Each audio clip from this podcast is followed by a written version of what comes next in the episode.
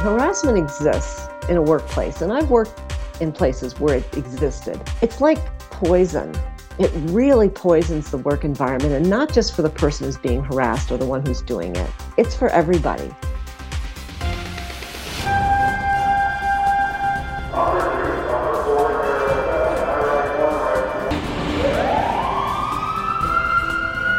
This is Code 3, the Firefighters Podcast, hosted by award winning journalist Scott Orr. Now, here's Scott. That's right, and I will not let Parkinson stop me. Thank you for joining me today for another edition of Code 3. This is the show that gives you all the information on a firefighting topic you need in about 20 minutes.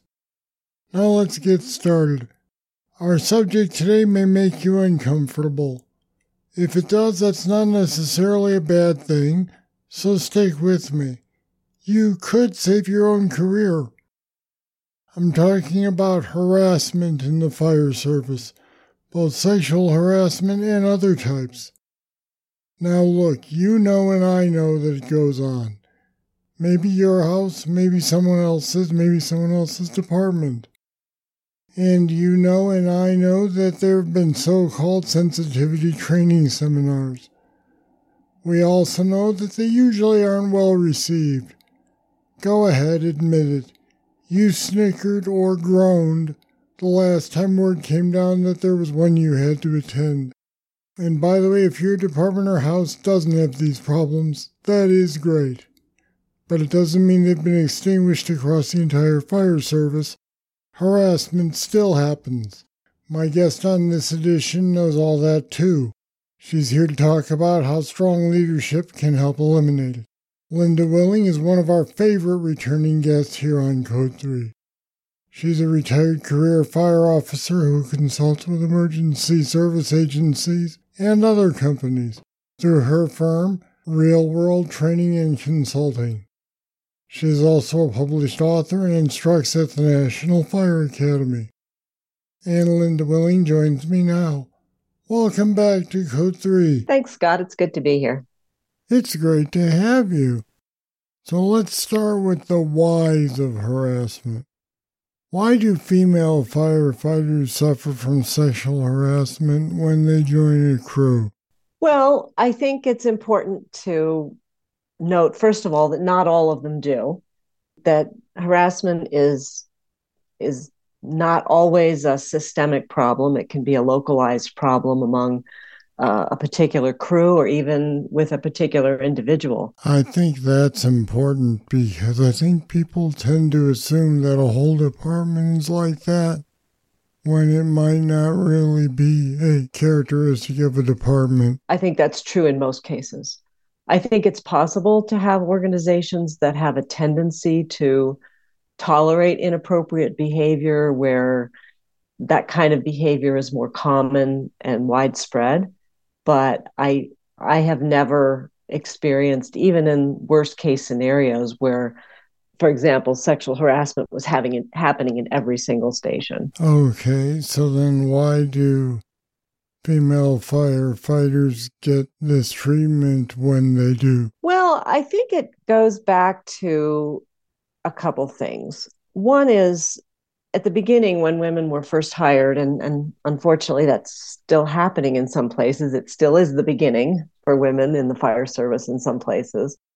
Some members of the department were very resistant to that. They didn't like the idea of having women on the job for a variety of reasons and they were hostile to them and and they treated them badly because of it. And they they treated them differently and held them to a different standard and uh, excluded them and and even harassed them in in overtly sexual manners in some ways. Uh, so that's one issue.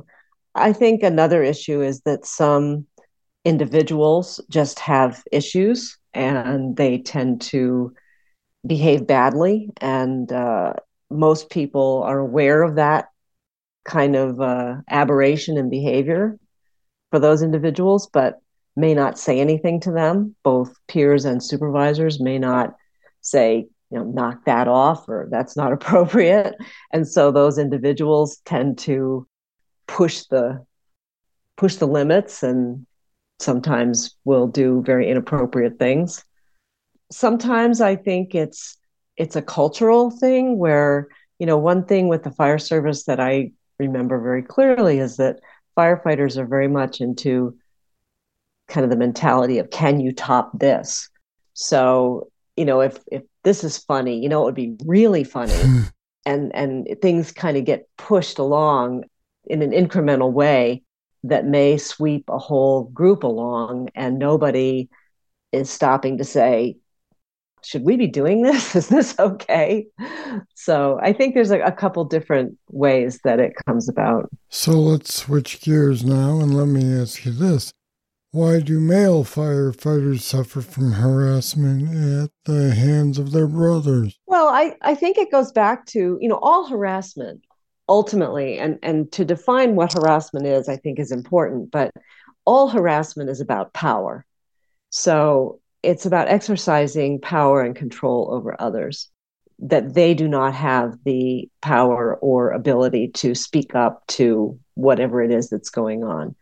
So that can happen to male or female members of the department. It can happen to people of different races or ethnicities. It can happen to people who are just different in some other way, political differences, differences in background.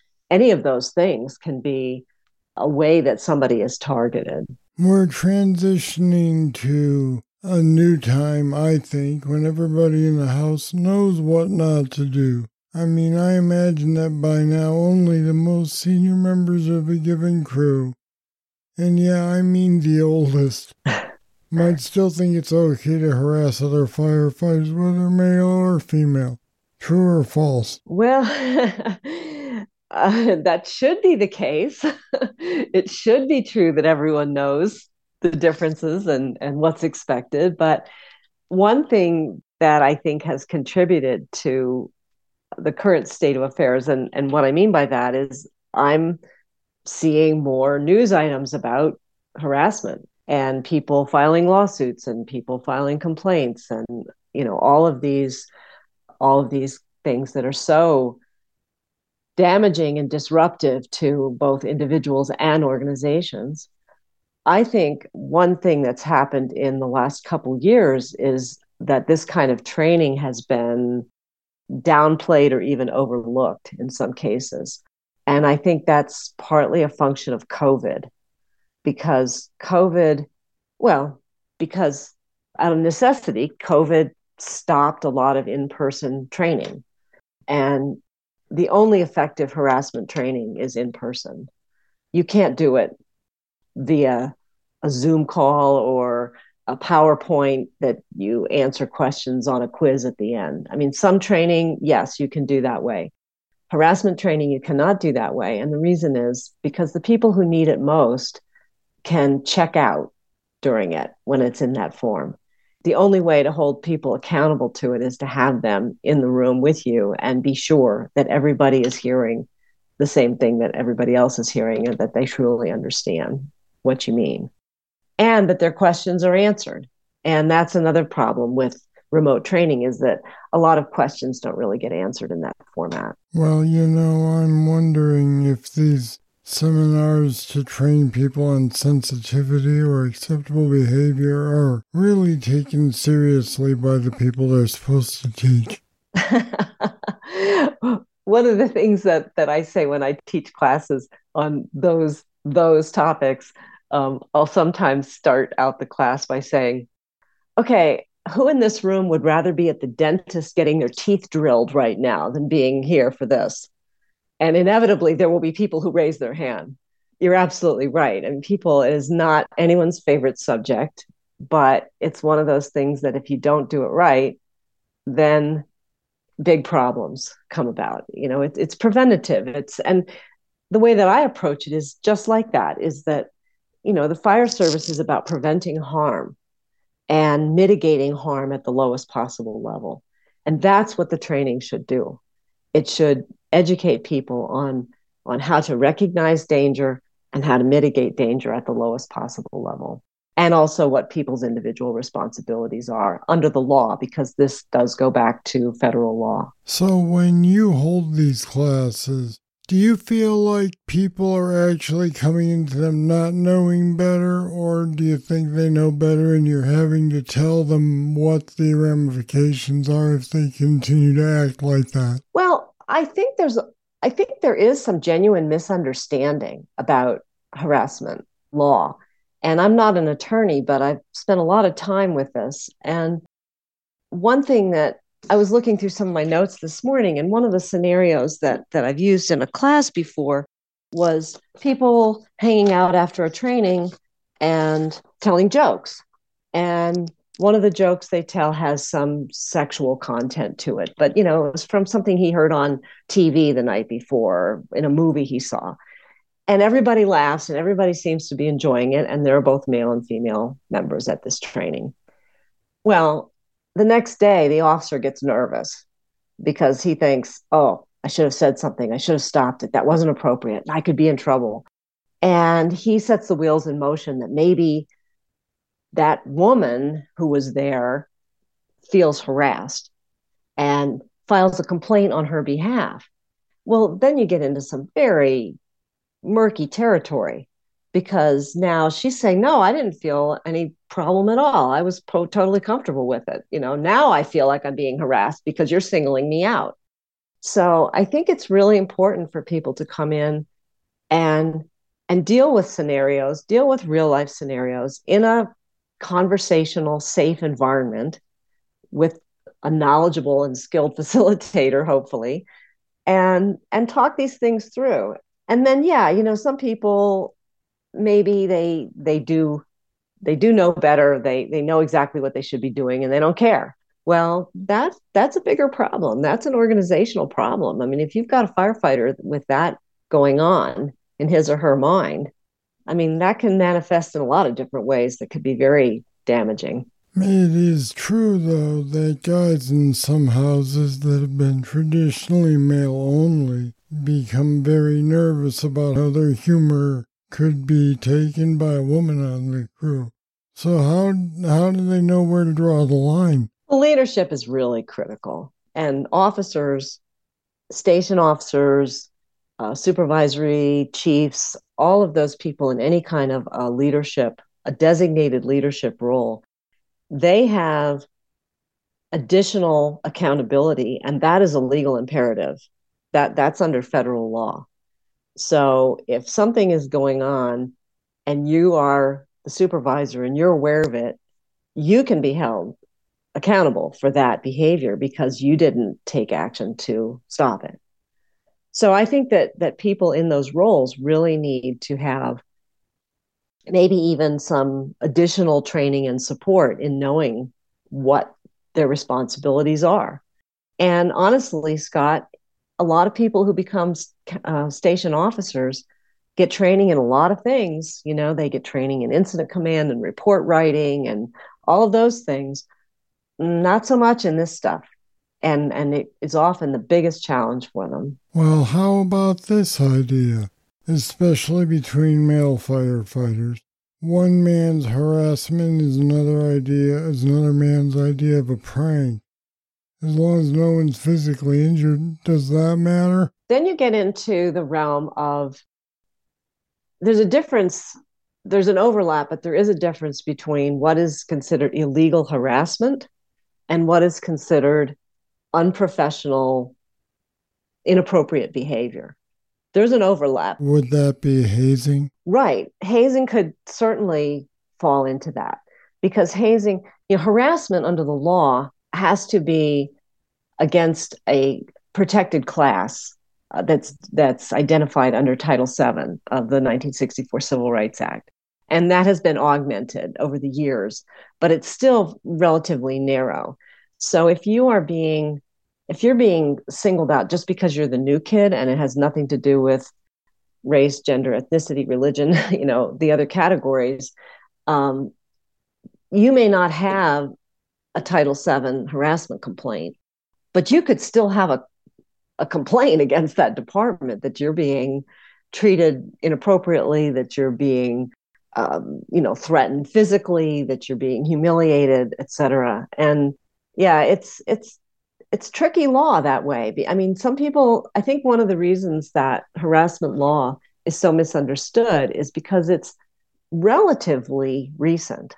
Harassment wasn't even design wasn't even identified or defined in federal law until 1980 and it wasn't mm. um, the idea of a and it was very narrowly defined as quid pro quo what most people think of as harassment is hostile environment harassment right which would be hazing type behavior that was not even defined in the law until 1986 i had been a firefighter already for seven years before that law was even defined at the federal level.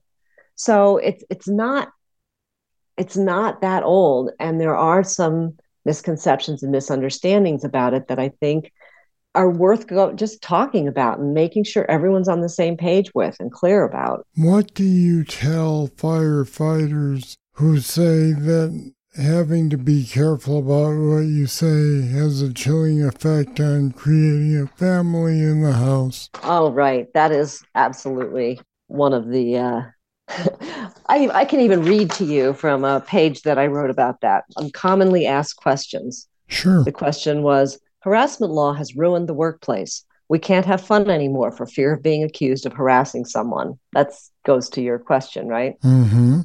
Okay, my answer to that is this is a common concern, but it is largely unfounded. The courts have been consistent in saying that enforcement of harassment law does not intend to impose a specific code of civility on the workplace. Illegal harassment is more than just transient offensive behavior.